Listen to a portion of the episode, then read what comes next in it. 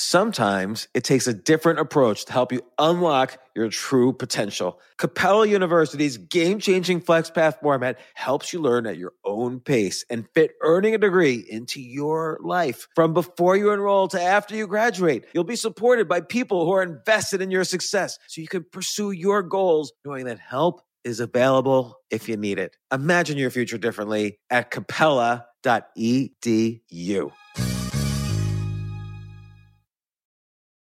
With the Wells Fargo Active Cash Credit Card, you can earn unlimited 2% cash rewards on purchases you want and purchases you need. That means you earn on what you want, like trying out that new workout class, and 2% cash rewards on what you need, like a foam roller for your sore muscles. That's the beauty of the Active Cash Credit Card. It's ready when you are with unlimited 2% cash rewards. The Wells Fargo Active Cash Credit Card. That's real life ready. Terms apply. Learn more at wellsfargo.com slash activecash. This isn't your average business podcast, and he's not your average host. This is the James Altucher Show. Today on the James Altucher Show. Badass Habits. It's the only intro Jen Sincero needs. Here we go.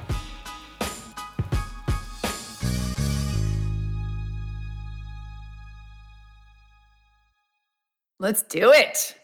So, Jen Sincero, author of You Are a Badass. The whole badass thing became a brand. Now you just came out with the book, Badass Habits.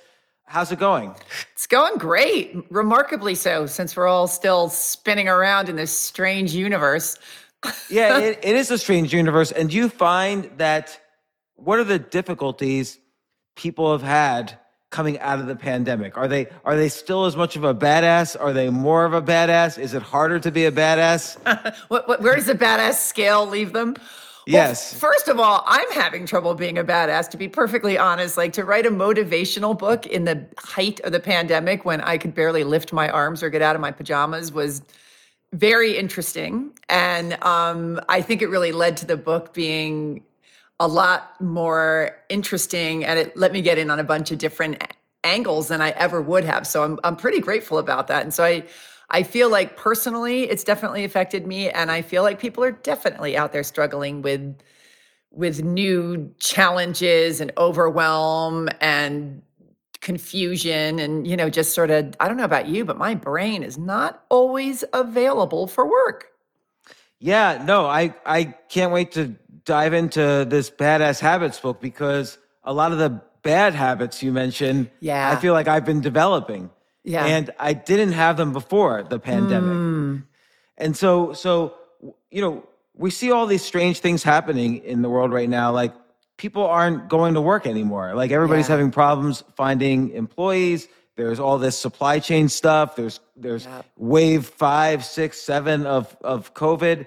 It- there's so much uncertainty that must drive people in, insane. And I find that it's it's harder to have a positive attitude. Mm-hmm. And I'm curious about this. Do you Yeah. think you can talk yourself into a positive attitude? Like, let's say you you suddenly realize, oh gosh, I used to always be optimistic, and now I think, mm-hmm. oh, if I try something, it's not going to turn out well. I have this negative attitude. But mm-hmm. am I just bullshitting myself if I try to develop the habit of a positive attitude? Listen, I do not subscribe to the belief that we all have to be all Pollyanna all the time and think positive thoughts. Like that is that is something that drives me nuts. And I think a lot of people think self-help is idiotic because of that. You know, we're humans, we have emotions. If you suppress them, you're gonna grow a tumor, right? So you gotta feel everything. But to your point, I actually do think that there is a way to, to spin this, right? We are humans, we can spin anything. And I think this uncertainty that you mentioned, that really it's so like the rug has been ripped out from under all of us. I think it is such an opportunity to wake up to the reality we're on a ball in infinite space. There is no certainty anyway. So, what does that mean? It means that it's always been there and now it's just more in our faces. So, I feel like it's an opportunity to stop playing it safe, first of all, right? Like, we stay in jobs we hate because there's quote unquote security. We stay in relationships because we're afraid we can't find a better person if we're not happy with that person. We stay with the friends that we've got because we're afraid if we don't stick with them and they're not serving us that we can't find better ones. There's no certainty in any of that anyway. Does that make sense? So I feel like Yeah. so I feel like this is really an opportunity for us to stop kidding ourselves and to really face uncertainty and be like, all right, holy crap, I am on a ball in infinite space. Uncertainty is all over the place. So I'm just gonna really tap into what I what brings me joy and what feels right and do it anyway in spite of these gigantic fears that are, you know, sitting on my neck right now. And and I think I think the more uncertainty there is, the more people want to control because Yes. to have some sense of that they know where they're going, that they're that that everything's going to be fine. Right. And and I feel like that I like I was cruising along well in the first half of COVID, and then Yeah. suddenly it was like, you know what? I haven't had a good win in a while. I uh. want a win. Yeah. And, I- and, I- and and you know, you mentioned on your you have so so you define what habits are. You have lots of great stories. All in all your books, there's always such amazing stories, and you have these 21 days for building badass habits. Yeah. And one of those uh, 21 days involves surrender. And I and I feel like this is a habit I've sort of or a process I've sort of uh, lost a little bit. And Interesting. I used to have a really great, I'll call it a habit. I don't know if it's part of the process or a habit itself, but whenever things were difficult, I always was really good at surrendering, just trusting the force or Right. whatever. And lately it's been a little a little more challenging. So so let's talk about it. Like first off, what define habit? A habit is something that you do on autopilot. Your brain just puts certain things on autopilot and you don't have to think about them anymore. That's a habit.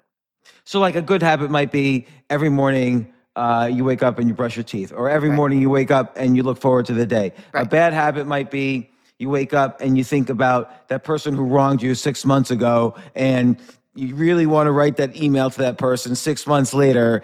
And the habit of thinking that way, the first moment you wake up, is a bad habit, Correct. Along with you know all the usual things like Yeah. eating and, Yeah. and whatever. Right. So, so okay, what's a time when you've wanted to change a bad habit? I think, pro- though, I talk about this in the book because it was such an epic one for me, but quitting smoking was huge because I love, I still love smoking. I'm actually going to start again when I'm 85. I can't wait. It's totally giving me a reason to stay Well, healthy. but wait, what if what if they expand lifespan so that you you Okay. could you're gonna live to 150? All right, then I'll just, you know, I'll course correct. But right now it's 85. All right, all right, fair enough. So that was a habit that I, it seemed insurmountable to me and that really schooled me on how we can change something that seems almost impossible. I did a lot of different things like, you know, I talk about in the book how really it's so dumbed down. One of the best ways to to anchor in a new habit and or get rid of a bad habit is ease. So if you just make it easy for yourself or difficult for yourself if you're trying to quit something, that is incredibly productive. So, you know, throwing away the cigarettes, not going to bars, not hanging out with other people who smoke, you know, stupid stuff like that really makes a difference if you take the time to really get clear on the specifics of it. But for me, the thing that really did more than anything was the identity piece. So when you're changing a habit, identifying as the kind of person who already embodies the new habit is critical. So, for example, I started identifying as somebody who was really healthy, who had pink, healthy lungs, who took great care of her body. I did not identify as somebody who was trying to quit smoking or who was an ex smoker. So, what this did was it knocked out the negotiation process. So, for example, I don't wake up in the morning and negotiate about the, you know, whether or not I'm going to drink a bottle of vodka because I don't identify as somebody who drinks a bottle of vodka every morning for breakfast. So when you shift your identity, you don't enter into the negotiation process of, oh, I just, I'll just have one drag, or it's not going to kill me just to have one cigarette with this, with this cocktail I'm having. You don't even enter into the negotiations because you've removed yourself from that identity. So is that again like are you trying to convince yourself of something you're not? Because maybe you are. The like little you know I'm not the type of person to run a marathon, so it's hard for me to identify as that type of person, and and my brain will call bullshit on me. Ah, yes, that's an ex. I, I love talking to you. You always you always nail me to the wall in these things. Um, yeah. So there's this fake it until you make it kind of thing, right? So you may not be up to speed in the day to day. Your habits may not may not be up to speed. Your identity may not be up to speed. But it's creating a new groove in your head. So, you know that expression we get caught in ruts, right? Our beliefs create almost ruts in our neural pathways. Um, and identity can be one of those ruts where I'm an ex smoker. It's so hard to quit smoking. I love cigarettes. I can't have a cocktail without a smoke, all that stuff, right? That's in my very, very, very deep rut of my identity. When you shift your identity, the new groove is way shallower. So you just have to keep instilling it. You have to surround your, you have to create an environment that supports that. You have to create thoughts. You have to watch your words. At first, it is kind of bullshit but you but your desire and your intention can override the bullshit meter yeah i do believe that like i remember uh identity is this amorphous thing like there's no mm-hmm. real when, when you're with one person, you have one identity. When you're at your work, you have another identity. There's no real one identity that we have. Right. And I, I remember um, 30 years ago or more, 35 years ago, I was switching uh, majors in college from like anthropology to computer science. And I came home for a vacation and suddenly I was fixing the VCR. Like, so, you know, uh, that's an ancient term for uh, uh, for you youngsters out there. Yeah. So so so suddenly I thought my my I did identify as someone who fixes things, which I never did before, because now I was like in a science as opposed to you know a social science. Uh-huh. So I think you can like shift identity like that. And but one one thing I wonder is what what's the role of consequence? Like I have never smoked, but I imagine if I was trying to stop smoking, I would think, hey, I want to live so I can see my grandchildren or something right. like that. It's it's huge. I mean, and that's what's going to keep you going because if you don't attach to the consequence, you don't have, you know, it takes it's not just the initial excitement of changing something. You got to stay at it for a long time before it becomes a, a habit and before it becomes on autopilot. So, staying really attached to your why, as I call it, you know, why are you doing it? And that why will call up emotion and we are creatures who are motivated by emotion, not necessarily rational thought, if you're anything like me. So it is about getting that emotion in your body so that when that, you know, really tasty cigarette is in front of you, you don't go for it. So what happened? So you identified as someone who is not a smoker. What happened next? Then I threw away all my cigarettes. I I had to quit drinking for a while because that was really my main trigger. Um, and i just i just had this wall up around any negotiation process for me. Those were the the main things. And i also did it day by day. You know that one day at a time thing it's it's real because if i'm like i am not going to smoke a cigarette for the rest of my life that's daunting. But if you're just like just for today just for one day, I'm going to see if I cannot smoke a cigarette. And then you do it for one day, and then you wake up the next morning and you do it for another day, and you chunk it down into manageable pieces so you don't have a full on freak out about it. I think that's really important what you're talking about with the, the ease of, of getting into the new habit. Like if you if you just try to stop cold, it's just not going to work, I think in general. And and how can you it's almost like you want to you want to if you're if you're practicing archery, you want to bring the target super close at first, and then you'll hit a bullseye every time. Yeah. So can it work with with smoking where okay, I'm just going to have one cigarette a day, and then two weeks from now, I'm just I'm going to have one cigarette every other day, or you know, how can how can you make all these uh, you know habit changing easy? Yeah, I mean, everybody is different. For myself, I was such a glutton that it was if I had one drag, I was up to a pack and a half a day. so I think it also really is about being real about who you are and how you work best. So maybe tapering off is the best way to do it, or maybe using the patch or whatever other things they have works for some people. For me, going, I'm a very extreme person. I am very all in or all out. So I knew for me, just cold turkey was going to work. But absolutely, whatever gets you there, there's no right or wrong way. Right, and and you know, you mentioned um, you mentioned that when you are around alcohol, you have to, you have to limit your alcohol because I guess like let's say you go to a bar, you have a drink, it's natural to take out a cigarette and start yeah. smoking. And so, uh, and you talk about boundaries and triggers throughout the book uh, in terms of changing badass, uh, you know, changing so you can have badass habits. Uh-huh. And uh, the triggers is, is a key thing. Like, yeah. you know, if I'm around a computer, I might look at social media, or if I'm, Yeah. you know, uh, with family, I might have some negative thoughts. And, and you talk a lot about about boundaries. Mm. I think it's it's really hard though to change all these things to to kind of figure out what the triggers are and and then eliminate them. You know what? It's harder not to because if you just let it slide and you don't sit down, I mean, and, and this stuff, it's so funny. Like we get into overwhelm so easy. Like I have so many triggers, it's going to be impossible. And then, or it's like that whole thing with email where you're like, I have 10 trillion emails to answer. Or I can't even answer one. So I'm just going to go take a nap. When you That's actually, that's me. That's Yeah. what I do. I know I've been watching you.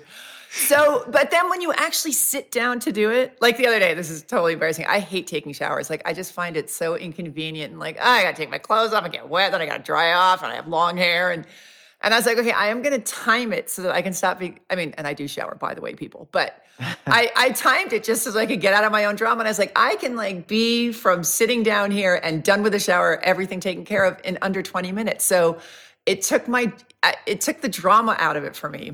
I don't know. But I just think quantifying what your overwhelm is is such an important thing to do because those 10 trillion emails that you have to answer, maybe it will take you 30 minutes. And that's not such a big damn deal, but we get so overwhelmed by vagueness. So the same thing with habits. I actually I'm trying to remember what the hell the question was, but oh, with triggers. So when you take, I'm serious, like four to five minutes and sit down and be like, all right, so I'm gonna quit smoking. And what are my triggers? And just make a list. Like specifics are the key to freedom. So you make a list of the specific triggers, the people you hang out with, who you smoke with, the, you know, the booze, the, you know, first thing in the morning, the, you know, whatever, when you get stressed out figure out what your triggers are and figure out how you can avoid them. Or an excellent other tip is when that trigger happens, you you replace the action of smoking a cigarette with something healthy. So for me, it'd be like downing a glass of water. Every time I had the urge for a cigarette, I would drink a whole glass of water, which would occupy my mouth, which was great. And it's also very important to hydrate. So so you can use them to your advantage too. That's really interesting to to find a replacement habit. Mm-hmm. That's very valuable. So you talk about uh, fears that often we have fears in terms of changing our habits. Was there anything you were afraid of when you were stopping smoking? Like, what was you, were you afraid you wouldn't be able to hang out with your friends as much, or what? What Mm. was what was going through your head? You know, with the smoking one, I was probably my biggest fear was that I would slip up and have to quit again because believe me, I had quit a trillion times. You know, I quit, I quit all the time. so, so, but I used that, that fear actually was kind of helpful because I was like, it's such a pain in the ass to quit. It's such, you have to just really gather all your strength. So I used that fear in to my advantage. But I will say that for a lot of people, you know, there is no change without loss. And I think on a very subconscious level, I know it's one of the main reasons that people don't change their lives for the better because they are scared of losing old friends. They're scared of shedding their old identity, right? Talk about, you know, the unknown and the unfamiliar. When you shift who you're being, you will lose people, you will lose your identity, you'll lose situations, you'll you'll lose a sense of familiarity. And you know, the number one thing that scares the hell out of people is change, which is hilarious because it's the pretty much the only constant we've got in this life of ours. But we are afraid of it, and Mhm. I, I think that's why we love our habits. Like our habits Yes. define us, and they're shortcuts so that we don't have to change. Exactly. But even the habits that suck, like that's why we stay in jobs we hate and relationships we hate and in bodies we hate that don't feel good. Like we'd rather stay the same instead of make positive changes because of that fear of the unknown and because of our love of the familiar. It's it, we see it all the time. I mean, it's extreme, extreme, you know, people stay in abusive relationships because it's familiar on some level. I mean, there's a lot of reasons. Let's talk about that for a second. Okay, let's. We don't have to talk about abusive relationships, even mm-hmm. like relationships that are just not right for you. You're not Right. in love with the person or whatever. Mm-hmm. Um, there could be you're afraid you're not going to find someone. Like one mm-hmm. thing I was always afraid of is that I would get out of this relationship and the next day I would get hit by a truck and be paralyzed and then I would never meet anyone ever again. that was my big fear. So don't leave the house. Yeah. Right. And I was afraid to disappoint someone else. Like that was the mm. final fear there. Mm. So there's all these fears combined that are kind of unrelated to each other. How do mm. you how do you break these habits? Well, you first of all um, quantify the fear. So when you, you know, when you do the kind, you know, awareness is the key to freedom. So you become aware of what your specific fear is, right? So let's use your fear of what was it, getting hit by a bus the next Yeah. day, and and, And and, then okay, I'd be paralyzed. And you're then I would never meet paralyzed. Okay. yeah. okay, It's very specific. Okay, good. I love it. So, so you look at the fear. I'm going to get hit by a bus and be paralyzed and never meet anybody. So, is that true? First of all, do any paralyzed people have loving, awesome relationships with other people? Yes. Right. So then you don't even know. Maybe because you become paralyzed, you will meet like this wonderful person that you never would have met had you not been paralyzed. Yeah, no, it's really true. Like when I, Mhm. I, you know, I've I've been broke a bunch of times, and I always assumed nobody would like me if I went Mm. broke. But I actually think overall, I became a better, more self-aware person from Right. the experience of failure and going Right. broke and so on. And so you're right. There, there- there's that. Then there's the fear of disappointing someone. hmm Okay, so let's say you get into a new relationship with somebody awesome and you totally, totally disappoint them. Then what? Uh, nothing. Oh no. Well, okay. No. okay. Then they then they could no. That I was always afraid they would talk poorly about me to people we know in common. Okay, so they talk poorly about you to people that you know in common. Then what? Then people will laugh about me behind my back. Okay, then what? I will lose friends when because because the person might have been lying, and so I'll lose friends because they were lying. Then what? Uh, I'll have to make new friends, and and I'll be upset because I liked my old friends. Who believe lies about you and don't actually ask you if it's true or not and give you the benefit of the doubt?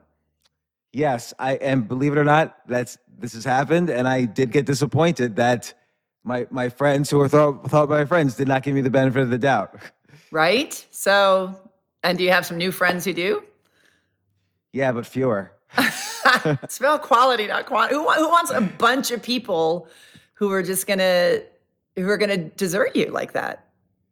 Yeah, no, you're you're right. It's just hard. Eh, you get into the habit then of you get into the bad habit of not realizing that this is for the best. You you take the negative view instead of the positive view. Listen, in the moment, again, you don't have to be all Pollyanna in the moment. Like, this is great that this woman has deserted me and is bad mouthing me to everybody I love. Like, I don't expect people to go there immediately at all. And every feeling that you have about that matters and is real and important. However, getting so mired in it and only focusing and believing that that's the only outcome is going to create that outcome. And you're going to stay in that space of only looking there as opposed to surrendering and then welcoming in other relationships that you probably would never have made had you not been set free from the ones that ended up not being that great for you. So it seems like a lot of changing habits is really focusing on mindset, like this ability to, Mhm. like you called it earlier, like almost change your identity, or Mhm. not like in a Superman Clark Kent kind of way, but in a, or maybe it is in that kind of way, but Yeah. more in a kind of just how you internally view yourself. And you, you know, you talk about this in, in your other books too, particularly as regards, for instance, money, and you talk about that in this book. If you think to yourself all the time, I'm never, I'm not the type of person who can make money. I'm never going to make money, as opposed to thinking, I do deserve money and it's fun to make money and money is, I'm free to make money. Uh, how does how how much of a difference does mindset make in a situation like that? Like, let's say I work just as hard, regardless of the mindset. Right. What's the importance of mindset? It is everything. It literally is everything. Um, so I'm going to go on a bit of a long-winded explanation because it's so so important. So you know that whole saying you whether you think you can or you can't, you're right, and hmm. that is all about mindset. So two people can be doing the exact same thing, taking the same exact actions, but have two different mindsets. So, and I'll use myself an example. Like back in the day when I was living in a garage, totally broke, my mindset was I'm not the kind of person who makes money. It's really hard to make money. I'll have to do things I hate. I'll lose all my mor- morals if I go after the unholy dollar, blah, blah, blah. And so my my unconscious mantra was always, I can't afford it, right? You could say anything to me, and my response nine times out of 10 would be like, well, that'd be great, but I can't afford it. So when I started doing this mindset work and, you know, started to really change my wealth consciousness, as we call it, I noticed that my mantra was, I can't afford it. So, one of the first things, actually, the first thing in that 21 day thing um, that I have in Badass Habits is we work on rewriting your crappy mantra around whatever habit it is you're trying to change. So, I rewrote, and there's a whole way to do it, and it's all around emotion and specific words. But so I took, I can't afford it, and changed it to money flows to me easily and freely which believe me, the bullshit monitor was going through the roof on that one because I was still living in a garage, driving a car with no grill, like the whole thing. But freedom and ease when and flow, like those words when it came to money, were so out of my first mantra and but they also excited me so much. I was like, yeah, ease. Like I want some freaking ease around here. It's just such a drama every time I make a dollar. And so those words had real meaning to me. So even though I didn't 100% believe them, I was really psyched about them. So every time I wanted to say, I can't afford it, I would force myself to say, money flows to me easily and freely. And so it did a couple of things. It made me feel better. Feels a lot better to say money flows easily and freely than I can't afford it, right? It's just, it's it's lighter, it's not as heavy. Um, and the other thing it did, which I think is so fascinating, and I write a lot about this in the book, is human beings love to be right. We love it more than almost anything. And I believe it's because we're on a ball in infinite space and we everything is uncertain. So we need to be right because we're if we're not right, we're kind of freaking out because we have no rug under us, right? So this, it's a very primal thing that need to be right and sure about your environment and the way things are and to have some sense of security. So even when it's working against us, we hold, we white knuckle this need to be right. Like, I can't make money. I'm living in a damn garage. Like, who do you think you are saying that it could happen for me? It obviously can't. I'm in my 40s. It's never going to happen. Right. So I fought tooth and nail to be right about I can't afford it. So hmm. the power of shifting your mantra and your belief system to money flows me easily and freely is I'm no longer building a foundation of proof that I'm right, that I can't afford it. Now, because I'm still human and I still love to be right, I'm trying to build a foundation of truth around money flows to me easily and freely. So now I'm looking for proof of that. So even something as stupid as finding a dollar on the ground, money flows to me easily and freely. Uh, every time I would get a new job, like instead of being like, this is this, I'm never going to be able to survive just on this one freelance job that just came in, I would make myself be like, okay, see, it does. Money flows to me easily and freely. So it shifts your emotional state and it also shifts what you're looking for. Everything mm. you need to change your life is already here. But when you have the blinders on of being of, of having the need to be right about the stuff that's not serving you, and when you take off those blinders, opportunities that you never would have gone for before suddenly become possible because money flows to me easily and freely. I think I think that's a key thing because it's sort of like the the Honda Civic rule. Mm-hmm. Like if you buy a Honda Civic, suddenly you notice all the other Honda Civics on the road. Exactly. And, and so if you suddenly have a positive mindset about money, all these opportunities that were there all the time, you start to notice and actually you start to develop the abilities to take advantage of those opportunities.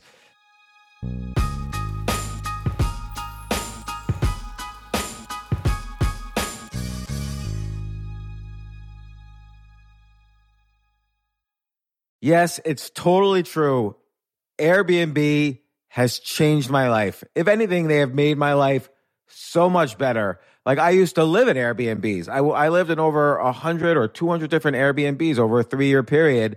And I loved it. I love, I became a really good guest of Airbnbs and I got to know lots of hosts. So when I initially owned a house, I, of course, the first thing I thought was, I'm going to turn my house into an Airbnb because I travel a lot. So why leave my house unused when I can make a side income by letting others Airbnb my house or come to stay in my house as guests and having my own Airbnb or, or being a host for Airbnb has allowed me to do just that. And I've met other hosts. I've actually spoken at Airbnb's host conference. I think it was in 2017 I met so many just nice hosts. It's a great community. And I love, you know, turning my own home into an Airbnb. Like I'm traveling to Austin next month.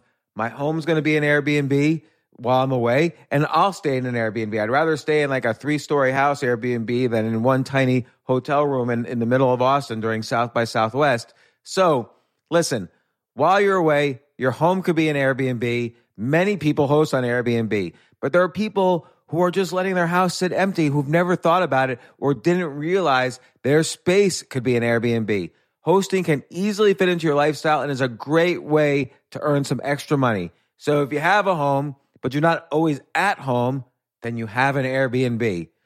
Your home might be worth more than you think. Find out how much at airbnb.com slash host.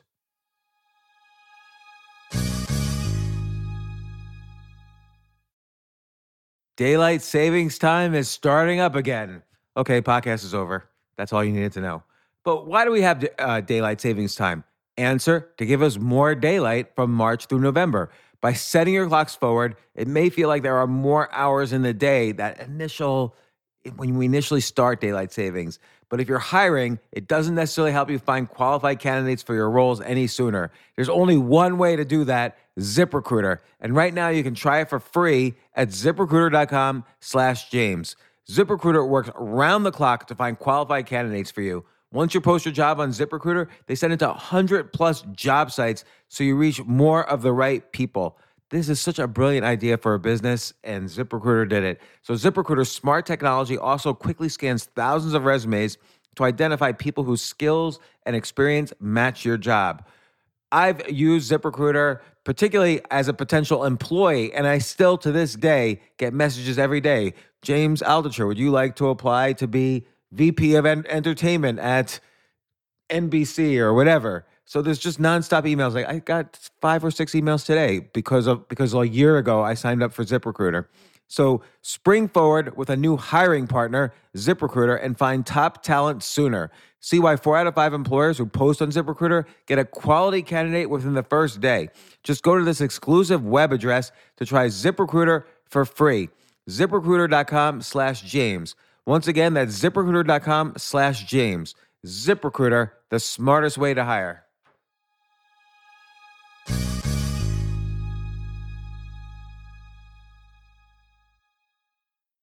Hey, listen, men's health is important.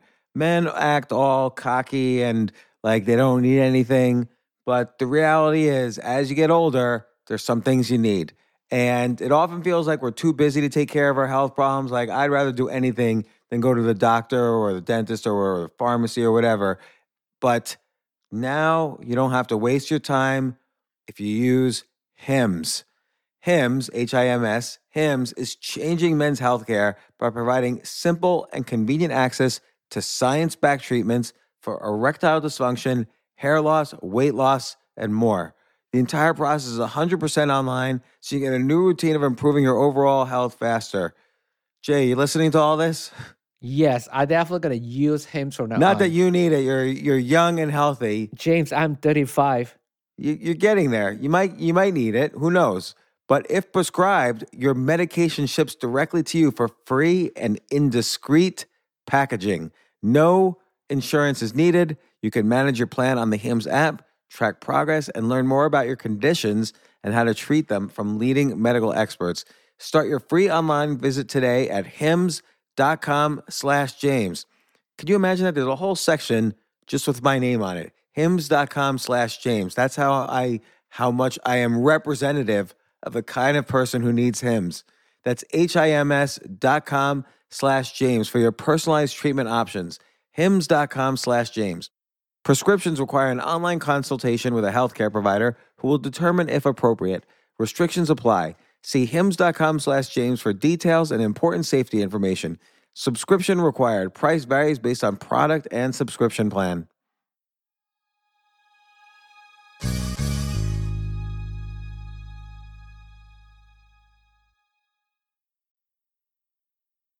So what happened with you specifically? Like Mm. you've obviously gone from the garage to more success. Like what happened along the way? So one of the most a, a million things, but really the most profound thing that just blew it wide open for me was I was so over being broke that I was like, I am going to do whatever it takes, which means making myself very uncomfortable and going to these seminars that if any of my friends had saw me in, I never would live it down, you know, like with the name tag and the high fiving and all that, whatever, that I was way too cool for. That by the way, totally changed my life. So I'm at one of these money making seminars and I'm in my little rah rah thing.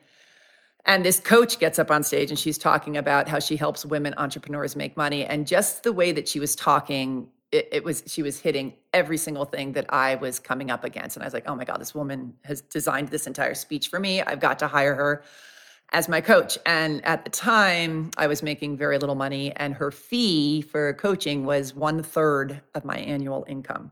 Oh gosh. And so I and and, and this was way this was like 15 I don't even know how 15 years ago let's say.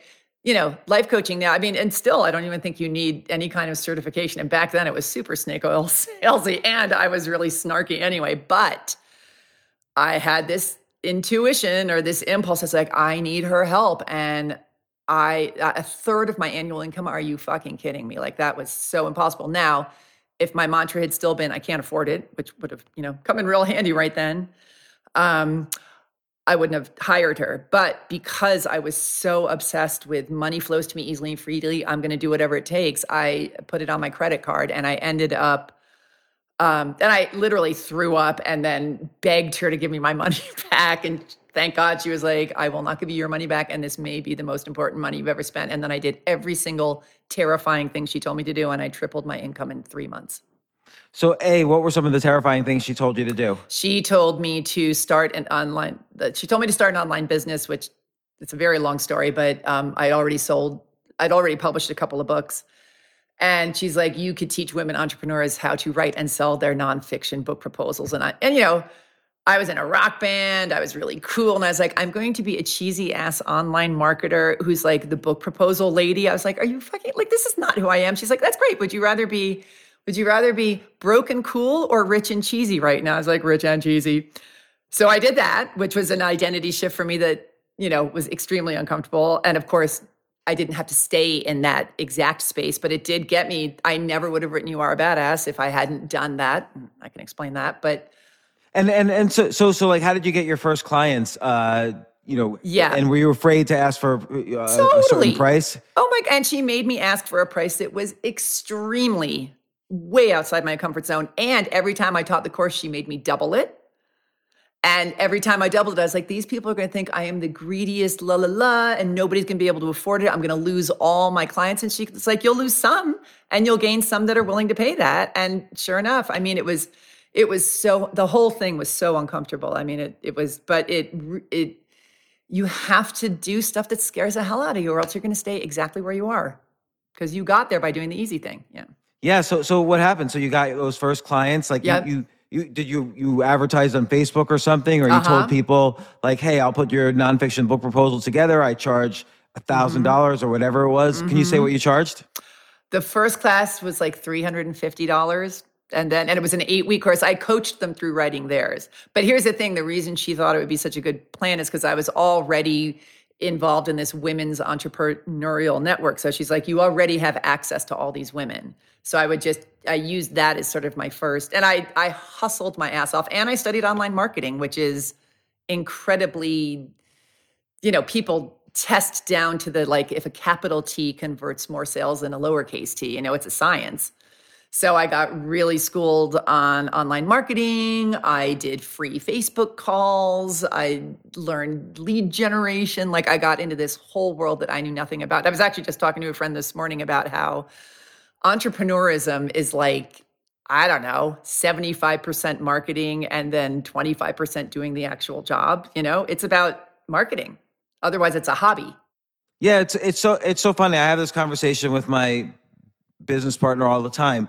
Most of our conversations are not about products or you know improving the product or whatever. We we we made the product. We assume it's good, and but most of the conversation is about psychology, like our psychology, the psychology that people we're dealing with, and which is essentially marketing. Like how do we talk to somebody to you know get a positive result? And you, you're right, and and, and people people don't know that about entrepreneurship. They think it's Mm-hmm. about going out on your own, being iconoclastic and and different, and you know providing. You know, of course, you want to provide value. That's part of it, but you have to be able to sell. You have to be able to to execute on selling something. Yeah. And and finding demand. Finding demand for something is very difficult.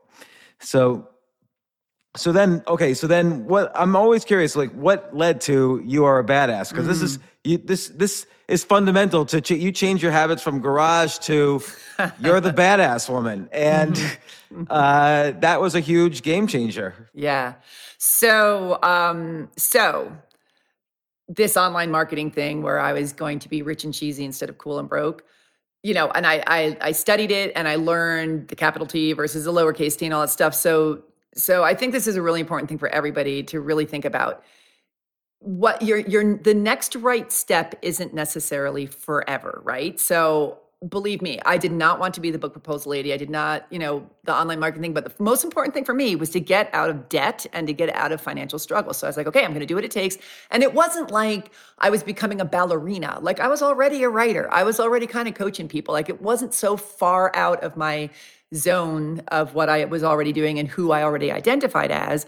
But it was super fucking cheesy compared to, you know, the whole enchilada. But the good news is with online marketing, I had to write newsletters like three or four times a week and I would write them in my voice. Like I would write them the way I wrote. So I was taking something that I perceived to be pretty cheesy and writing it in my authentic writerly voice. And so when it came, when I, you know, and I was again reading every self-help book under the sun because I was on a fucking journey to get get this all figured out. And a lot of these books changed my life. Such incredible authors and information. But as but I'm a writer, so I kept being like, I could write this and I could make it 10 times funnier and much more engaging and much quicker to the point, man. Like I just I'm from New York and I'm really impatient and I just want the damn information. Like just give it to me straight. Tell me what I got to do and I'll go do it. So I made them also very um, to the point. And so that's sort of that's how you are badass came to be is I decided to write my own version of these self-help books. But I don't know if I ever would have done it if I already hadn't been doing this online marketing thing and taking something that was not, you know, my brand and making it my brand. I, and I think this is a critical point, which is that you were in the garage or whatever. You you weren't feeling good about yourself financially, but you started started with mindset. Then you started taking actions, and I um, I imagine the more you take action, the more you're believing the mindset, the more you're identifying Right. as the person who who does this, and it's it's kind of like this one percent a day type of thing where Yes. it starts to compound. Like if you do this every day, like then you started figuring, okay, well, I need to learn online marketing and I need to charge more. Then then you started reading about online marketing. Then you started doing online marketing. Then you started getting clients and getting more confidence. And suddenly you were a badass. Right. And and then and you also had the confidence and ability to write the book and the confidence and the ability to sell the book, just like you were helping other people do. And that book has become a mega bestseller. Like it's one of the best-selling self-help books like ever. I mean, it's changed your life. Uh, uh, you know how to be a badass. It still absolutely stupefies me what's happened with that book. Like, like what? Like, and and I I I know I want to talk more about badass habits, but this is Uh-huh. Totally related to it. Like, what changed? What are what are some of the amazing things that happened afterwards? After you are a badass? Yeah. Well, first of all, it didn't.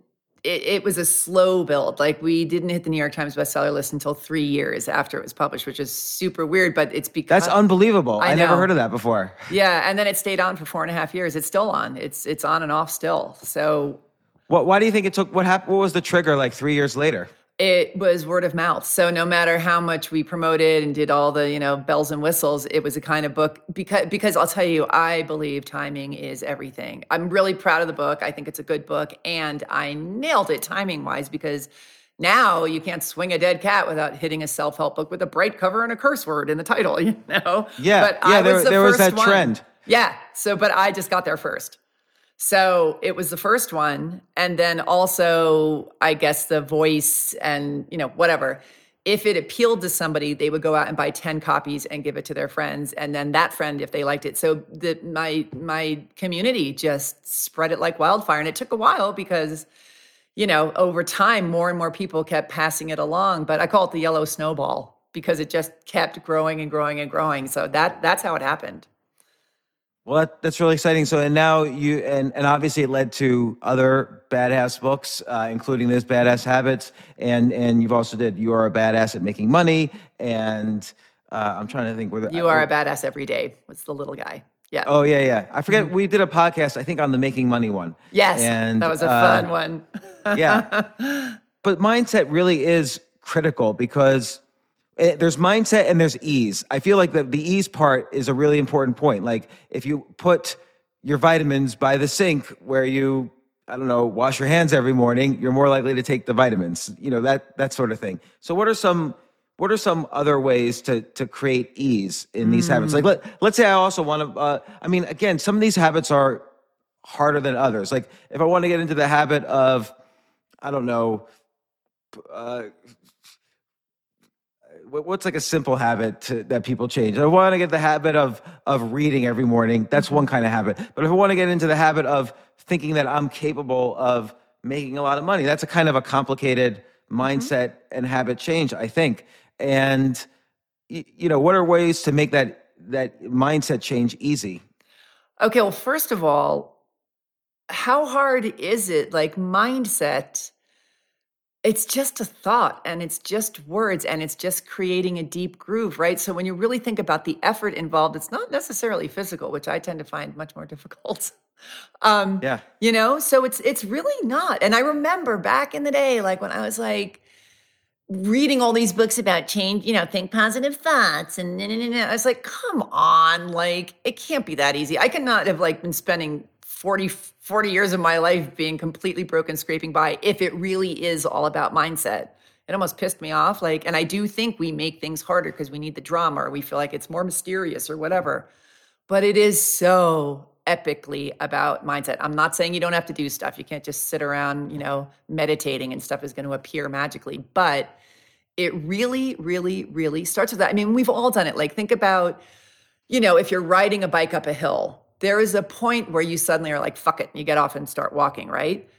And there's also a point where you're like, I'm just, I'm just gonna make it to the top. I'm just gonna do these like 20 more yards. And especially if you're riding alongside somebody else, if they're just a little bit ahead of you, you'll push yourself harder, right? What does push yourself mean? It's a mindset. It literally is just like pushing your mind past the place where you normally give up. So it's all about mindset. Your mindset informs the actions you take. So, okay, so to answer your question, so I'm changing my mindset about money. Um, the steps I take is I start reading wealth consciousness books. You know, Think and Grow Rich. You're a Badass at making money. Um, uh, the C- the science of getting rich was the one that really worked for me. There is there are no lack. I love that one, by the way. Wallace, Wallace Wattles. Wattles. Oh my God, the Wattles. Right? I loved that book, and it was really short. yeah, it's short, and and again, it's one of those things where like, should I really be doing what he suggests? Does this work? But it can't.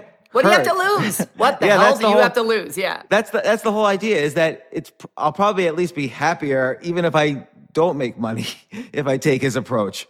It's So- interesting. What do you have to seriously? What is the big whoop de doo? So, so you know, reading the books. That's not hard. Like, and having that book by your bed, knowing which book you are reading, and you are reading for ten minutes every single morning or whatever you're like, getting it on the schedule and doing it. And then, you know, for me, music was so huge, still is. Like, I my mood can change in an instant depending on what I'm listening to. So I did, you know, I was talking about how I put a moratorium on listening to Neil Young, even though I love Neil, but he makes me so depressed.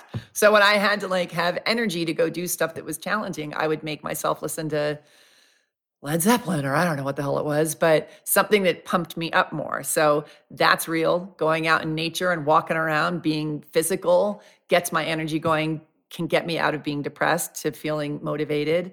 Um, certain people, I get off the phone with certain people, I feel like I can't do anything, or I feel like I can flip over a Buick, you know? It, but and, but the thing is, is getting spe- specific. So if you're changing your your wealth consciousness, you've got to surround yourself with people who have a really healthy attitude about money, who go out and make it and don't have shame about it and don't think all rich people suck and you know, you got to surround yourself with people who are either where you, you want to be or past where you want to be.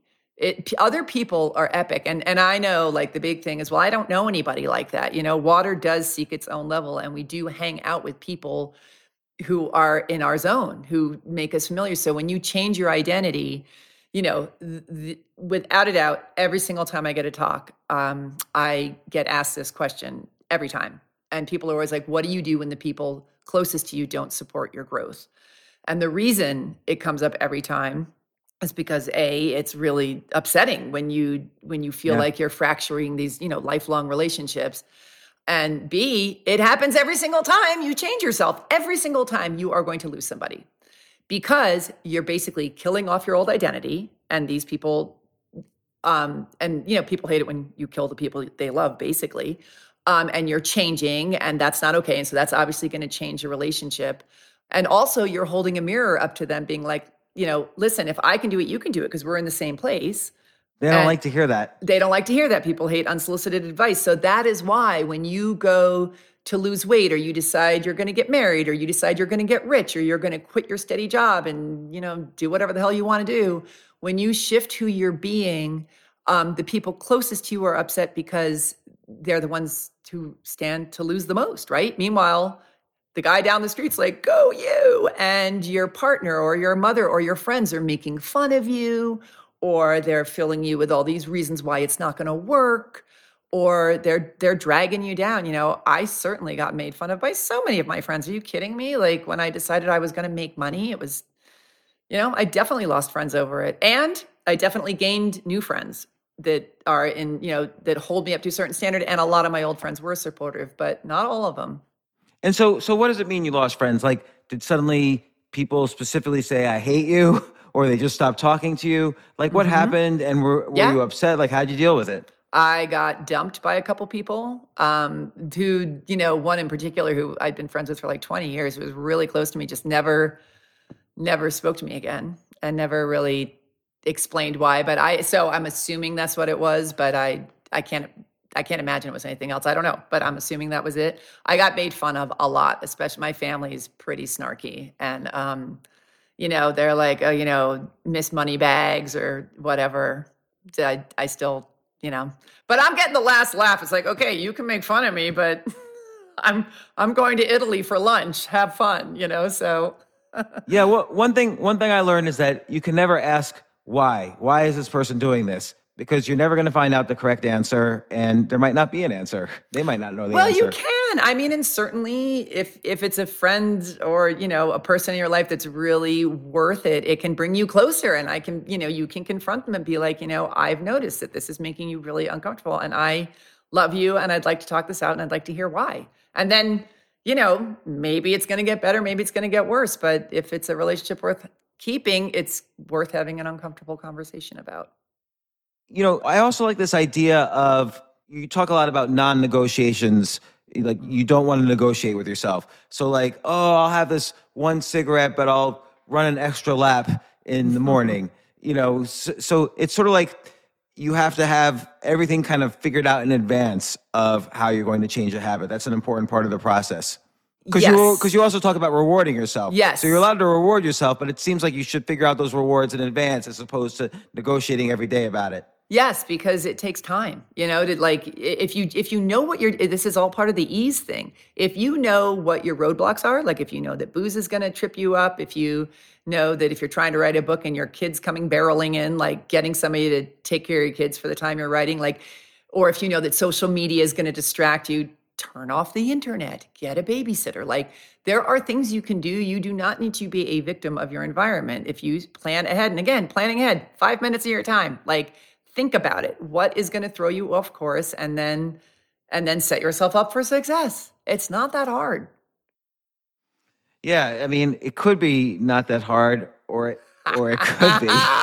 That's the go. that's that's the problem. Is that you know because it's it it like you say it's it's not easy. Like it takes time. Like how long do Mm-hmm. you think it takes on average? To like like let's say you know you talk about identifying yourself as the type of person who could do who could make money or who could do X or could learn languages or let's say I want to be better at playing basketball. can I really think of myself? Oh, I'm like, I'm identifying myself as a semi pro basketball player. Like, I love this idea of like changing my mindset and identifying myself as someone who's already succeeded at what I'm trying to succeed at. And what's what's a good way to think about that? Like, what's the limit of that? You know what I think is a really good way is is loosening your bone, Wilma. Like just having fun with it, being like, I'm a pro basketball player.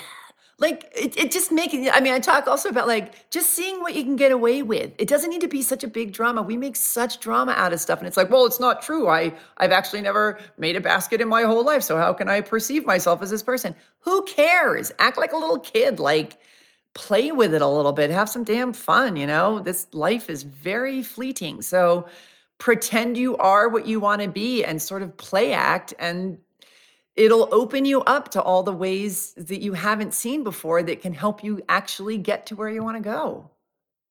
I agree with that. Like, I think for me, my, my worst moments, surrender was very important. Mm. Giving myself small challenges along the way, kind of experimenting with what's possible along the way, and looking at the, what the worst case scenario, like you just did with the losing friends thing or the, the breaking up relationships thing. What is the actual worst case scenario? Usually, it's not as bad as people think. Right. Like it. Like I think people think the worst case scenario is death or some sort of disappearance. Uh-huh. And uh, it, it that's usually not the worst case scenario. Now, what are do you, you have so many great stories in the book? Like, what are some what do you, what are some situations where somebody really had a hard time changing a habit, and what was the habit, and what did they end up doing? Mm. Oh gosh. This is like when somebody asks me to tell a joke. I it's like I've never told a joke or where should we eat? I've never eaten out. Really, you don't eat out? No, I'm kidding, but it's like Oh. I, I can never think of a restaurant. Like it's like I've never eaten in a restaurant before because my mind goes completely blank. Um, you know, I'll tell you just as a in general, it it can take time and it can happen overnight. That's something I, I just want to say. Like no matter how difficult it is, like my my journey with making money from being broke took time. Um, but it can also happen overnight. I mean, it's what they call in the self-help world is a quantum leap. Like it doesn't necessarily need to take forever, but sometimes it does. So I think that you just have to be game to do whatever it takes and to have patience and let it take as long as it takes. But I will tell you right now, I'm, I'm totally avoiding your question because I can't think of a specific habit, but the fastest way to change your life, no matter what the hell you're doing, is to do stuff that scares the shit out of you every single day. If you do something that scares the shit out of you that's in the direction of the thing you want to change every day, you will get there so much faster than if you don't. If you Yeah, like like what what scares the shit out of you? Like what's something you do that scares the shit out of you? okay. I'm asking that question again. It tells me Okay, joke okay, okay. um, okay, so okay, so right now I'm single and going up and talking to men who I find attractive scares the hell out of me sometimes. Especially if he's really That- hot. That is scary. Yeah. So make I call it the stranger a day program and I make myself talk to a stranger a day. And not just like my waiter. It has to be somebody I approach. I remember reading in the book you could have as a, an objective uh, you want to flirt more, flirt with some one person a day. Yes. and you know start easy you know and sometimes that even requires a mindset like i remember talking to somebody who had met the dalai lama and i asked her what was that like? It was like uh, he was looking at me the way a mother might look at their daughter. So i tried this thing where everybody i saw on the street i was trying to picture them as if they were my daughter. Whether they were male or female i tried to picture them as if they were my daughter and how i would feel. And it made me automatically smile at people and uh, think kindly about people. Usually, I see people in the street, and I my instinct is to not like them. And uh, but but it kind of it kind of changed that Yeah. for me. So again, it really is important mindset, but then using in practice. Like it's one thing to say, "Oh, I'm the type of person who can." Scare, do something scary every day, but then you really have to do something scary every day. Mm-hmm. And that's good too because then you get stories about it. Like and it's it's fun conversation. Oh, I did this today. Yeah, and even if you fail and you're rejected and they're like, get out of my face, you whatever, like at least you did it. Like you've got that and you're getting there and you've got the adrenaline rush and you're and you're making changes. Like really, man, I feel like the the, you know, to bring it back around to this pandemic, it's made me realize how short life is and how even though I feel like everything's at a standstill sometimes, it's also flying by so fast. And why not just see what you can get away with? Why not just, you know, if you have something that you're really excited about or that you really truly desire, why not just see if you can get away with selling a painting for $100,000 or, you know, becoming a pro basketball player or what the hell? Who cares? You know, you, you have this great quote in the last chapter, which is uh, called The Audacity to Be Yourself. And the quote is Forming good habits isn't about being perfect, it's about being more of who you are. And that's such an important quote, particularly the second part. It's, it's about being more of who you are. But sometimes when someone says, Oh, James, just be yourself, or you're going to give this talk, just be yourself. Mm. What does it mean, though, to, to be mm, myself? Mm. I think it, well, first of all, it's about desire. And I think it's really about, it sounds so fucking cheesy, but like following your heart. Like, what is it that you want to talk about that's important? What is it that you think you can connect with the people in front of you on that will light all of you up? You know, it really is about unhooking from what's expected of you or what you think you can do to get people to like you and really coming from a place of joy. That's who you are. Yeah, it- you know, and this is really important. I mean, this is important in every aspect of life, but it's really important in writing. Like I had I had to write something for uh, a publication that I had never written before recently, and I wrote my usual thing, and I'm like, oh, they're never gonna go for this. This isn't what's in their magazine at all. This is my usual, like overly revealing, emotional kind of stuff. I just said, well, okay, but this is what people usually like with me, so I'm gonna stick with it. And it does work to be yourself, as corny as that sounds. And they and they loved it. They loved it, and if they hadn't, then it wasn't the right fit for me anyway. Exactly. Exactly. The end. Yeah, right? and s- and so, but I I do find that during this pandemic, I have gotten a little bit more negative about Mm. outcomes for myself, and I really need to switch mindsets. I I got more of the attitude like that won't work out, Mm. as opposed to like oh you things usually. I always think of myself as like super lucky, and I, I kind of lost that magic a little bit. Interesting. Yeah, and I, and I don't know what it was from. It just it, it happened about halfway through. I mean, it's a combination of things, but um um this is a habit I need to stop. Well, it's really oppressive. Like this time, we're we're so spoiled with all of our freedoms, and we can do whatever we want. And it's the first time in my life, certainly, that I've really been prohibited from doing things that I totally took for granted.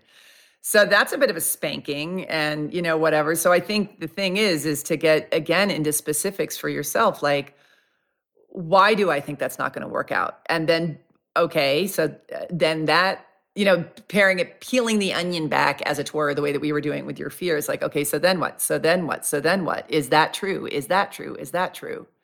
Right. You know, and I do think for everybody, this is a time of really mastering patience.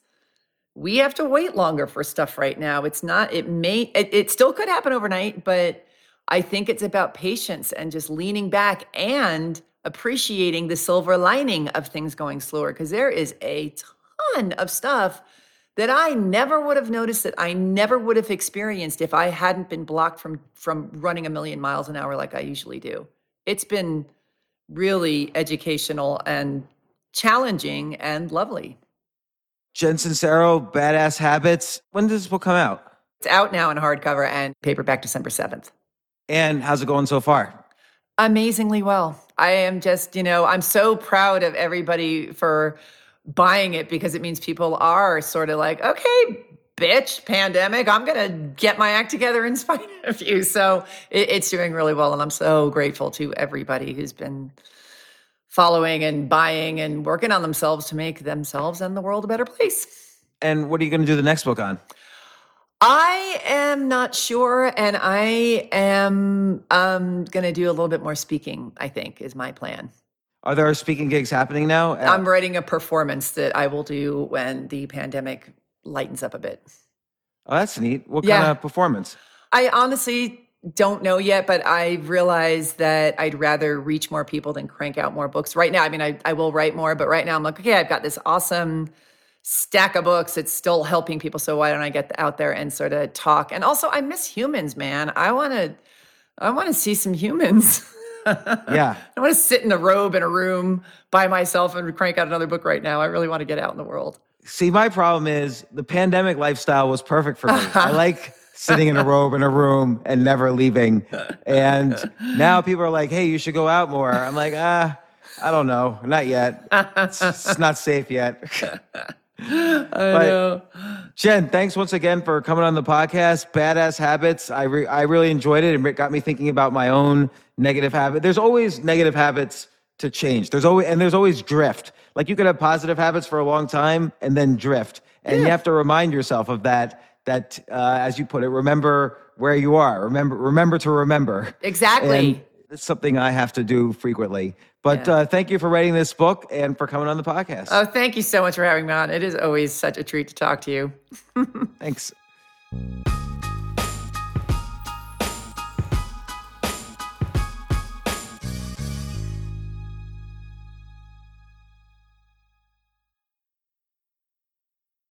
People today can spend half their lives over 50.